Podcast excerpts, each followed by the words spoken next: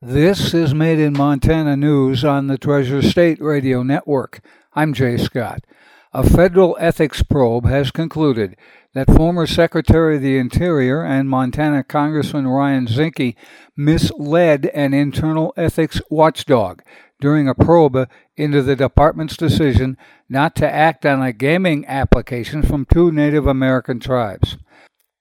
The probe instigated in 2017 during the Trump administration and released Wednesday by investigators working under Trump appointed Interior Secretary Inspector General Mark Greenblatt said Zinke and his then Chief of Staff made statements to investigators, quote, with the overall intent to mislead them, violating their duty of candor. The probe came after a joint application by two New England tribes to open a casino on non tribal land in Connecticut, a move that would require Interior's approval under the Indian Gaming Regulatory Act. In 2018, Politico reported the department intended to approve the application, but then reversed course on the eve of the deadline after a concerted lobbying effort by casino giant MGM Resorts International against the project. The probe's report found that Zinke misrepresented meetings leading up to his decision on the application for that new gaming contract, including lobbyists, consultants, and the former U.S. Senator Dean Heller, a Republican from Nevada, all of whom urged the Secretary against approving the proposal. MGM was pursuing its own casino in Massachusetts, and lobbyists for the company expressed concerns in emails that federal approval of a tribal owned off reservation casino, even in Connecticut, would be an unwelcome precedent. Quote, during his first interview with the Office of the Inspector General, Secretary Zinke stated he had not spoken about the specifics of the tribe's amendments with casino lobbyists. Extensive evidence, however, showed that a lobbyist engaged a consultant specifically to convey MGM concerns about approving the tribe's amendment to Secretary Zinke, and that lobbyists spoke to Secretary Zinke directly about MGM's position on multiple occasions, including the day before the Department of Interior issued its letters in September of 2017. Zinke, of course, resigned from the Trump administration in January of 2019 while this and several other ethics probes were underway. In February, the Interior Department's Inspector General released a separate report that found Zinke similarly misled investigators about his role in a whitefish land deal while Secretary of the Interior. The Lake County Health Department and CSKT Tribal Health Department on Wednesday have confirmed that a single probable case of monkeypox virus is now in Lake County. According to the health department, initial testing was completed Wednesday at the Montana State Public Health Laboratory, and confirmation testing will occur next week with the Centers for Disease Control and Prevention. County and CSKT officials said they're working together to identify individuals who may have been in contact with the patient, an adult male, while he was infectious. Both agencies are working together, performing contact tracing, and will communicate with the individuals identified as a close contact. The patient did not require hospitalization and is isolating at home.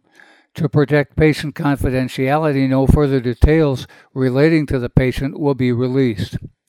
Montana reported its first case of monkeypox earlier this month in Flathead County. According to the Lake County Health Department, symptoms of monkeypox can include fever, headache, muscle aches and backache, swollen lymph nodes, chills, exhaustion, and a rash that can look like pimples or blisters that appear on the face, inside the mouth, or other parts of the body. The illness typically lasts two to four weeks. Most people get better on their own without treatment. At times, monkeypox can cause scarring from sores, the development of secondary infections such as pneumonia or other complications. the virus does not easily spread between people with casual contact. Transmission can occur through contact with infectious spores and bodily fluids, contaminated items such as clothing or bedding, or through respiratory droplets associated with prolonged face to face contact. A former Speaker of the Montana House, who is now a state senator, told a Yellowstone County District Court that a trio of voting laws passed by the 2021 legislature may indeed disfranchise voters, but eventually those voters will adapt to the changes. Senator Greg Hertz's testimony came as part of a trial that has now been going on for almost two weeks and is challenging three bills as unconstitutional. In a trial where so many actions of the Republican led legislature are being questioned, it isn't just the laws that are under scrutiny, but the lawmakers' motives themselves. On Tuesday, Representative Geraldine Custer from Forsyth told the court that part of the impetus for passing the laws was a fear that more youth voters and nonprofit organizations would generally tend to support liberal candidates, and the measures were seen as a way to push back against that. Hertz testified that he had not received any concerns about Election Day voting or voter fraud from his constituents. He said he had not contacted any voters or talked to any election officials beyond his district. Hertz said he was aware of no data that suggested Montana residents wanted Election Day changed, nor did he hear any reported problems with ballot collections or fraudulent identification. He said his support of the law was based on my own personal feelings. Quote, but you don't have any facts or data that Montana voters lack confidence in election integrity. The question came from Matt Gordon, an attorney for several of the plaintiffs' groups. Just my feelings, Hertz said. Attorney Rylee Sommers Flanagan, another attorney for the plaintiff, asked about disenfranchising voters. He said, I'm not sure it'll disenfranchise voters, but it's a possibility. But once they understand the law, they'll adjust their behavior and do what they need in order to vote. Question How many voters is tolerable disenfranchisement for the purposes of administrative eve? The lawyer asked. Hertz answered, I don't have a number. Montana Districting and Reapportions Committee members will be kicking off their month long series of public hearings at the University of Montana campus on Friday. But commissioners have already sparked intense debate over new legislative maps with the Voting Rights Act front and center. On Monday, Republican Commissioner Dan Stusek tweeted excitement over the months to come albeit as an intro to ask local news editorial boards to cool it with the criticism of Republican maps and to check out proposals from Democrats. Democratic Commissioner Kendra Miller fired back. Quote, Are you expecting a lot of criticism of your extremely partisan gerrymanders that violate the Montana Constitution and dilute native voting power? Miller asked in her own tweet, quoting Stusek. The exchange demonstrates the dispute between Republicans and Democrats on the commission that was on full display on August 2nd when each of the commissioners presented maps dividing the state into legislative districts. The commission is made up of two Democrats, two Republicans, and a nonpartisan chair selected by the Montana Supreme Court. It's drawn up every 10 years to make congressional and legislative maps based on census data. The Commission determined the new congressional district map last fall.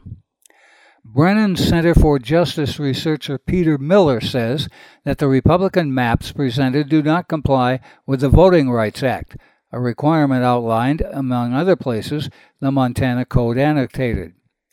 Miller said that the Voting Rights Act primarily concerns the 6% native population in the state. It is more compact as opposed to the 4% Latino population, which is spread out more over the state. For example, Miller pulled up Republican Commissioner Jeff Essman's map proposal, HDP 1. In that map, there are six Native American majority House districts, but they are drawn into fewer Senate districts. Quote, one concern is that maybe, sure, we'll give you six House districts that have Native majorities, but are you going to have any representation in the state Senate? He said there would be grounds for litigation because of the lack of representation in the Senate chamber. He compared Essman's map to Commissioner Joe Lamson's proposed map, HDP 2, which he said could end up with both six Native American House seats, but also three Senate seats. Lamson is a Democrat. If the final map misses the mark, it could end up in federal court. The Montana Fish and Wildlife Commission on Thursday approved the purchase of 5,677 acres in the foothills of the Big Snowy Mountains north of Ryegate. The measure now goes to the State Land Board for approval. Hailed by public access proponents and Commissioner Brian Cebull, who called it a jewel, the property provides access to additional federal lands as well. The land is being sold by Shodair Children's Hospital, based in Helena, for $8.22 million. The property was donated to the nonprofit by the Forrest Allen Estate. The National Park Service has announced $2.1 million in grants to nine Native American tribes and 20 museums and institutions, including the University of Montana, to support consultation, documentation, and repatriation of ancestral remains and cultural items. UM received just under $100,000 for the program. Dave Kuntz, Director of Strategic Communications for the school, said UM plans to hire a repatriation coordinator whose full time job will be to work with tribes to return items of significance.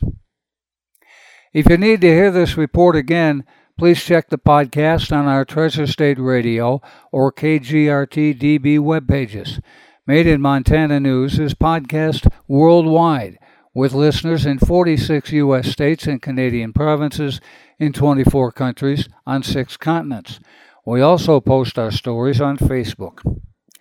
Made in Montana News is heard on the Treasure State Radio Network, including KMEH 100.1 FM in Helena, Elkhorn Mountains Radio in Jefferson County, Homegrown Radio in Bozeman, King West Radio in Billings, Rycast Radio on the Fort Peck Reservation, PIVA Radio of the Northern Cheyenne Nation, and Crow Res Radio of the Crow Nation. That's Made in Montana News. I'm Jay Scott. This is the Treasure State Radio Network.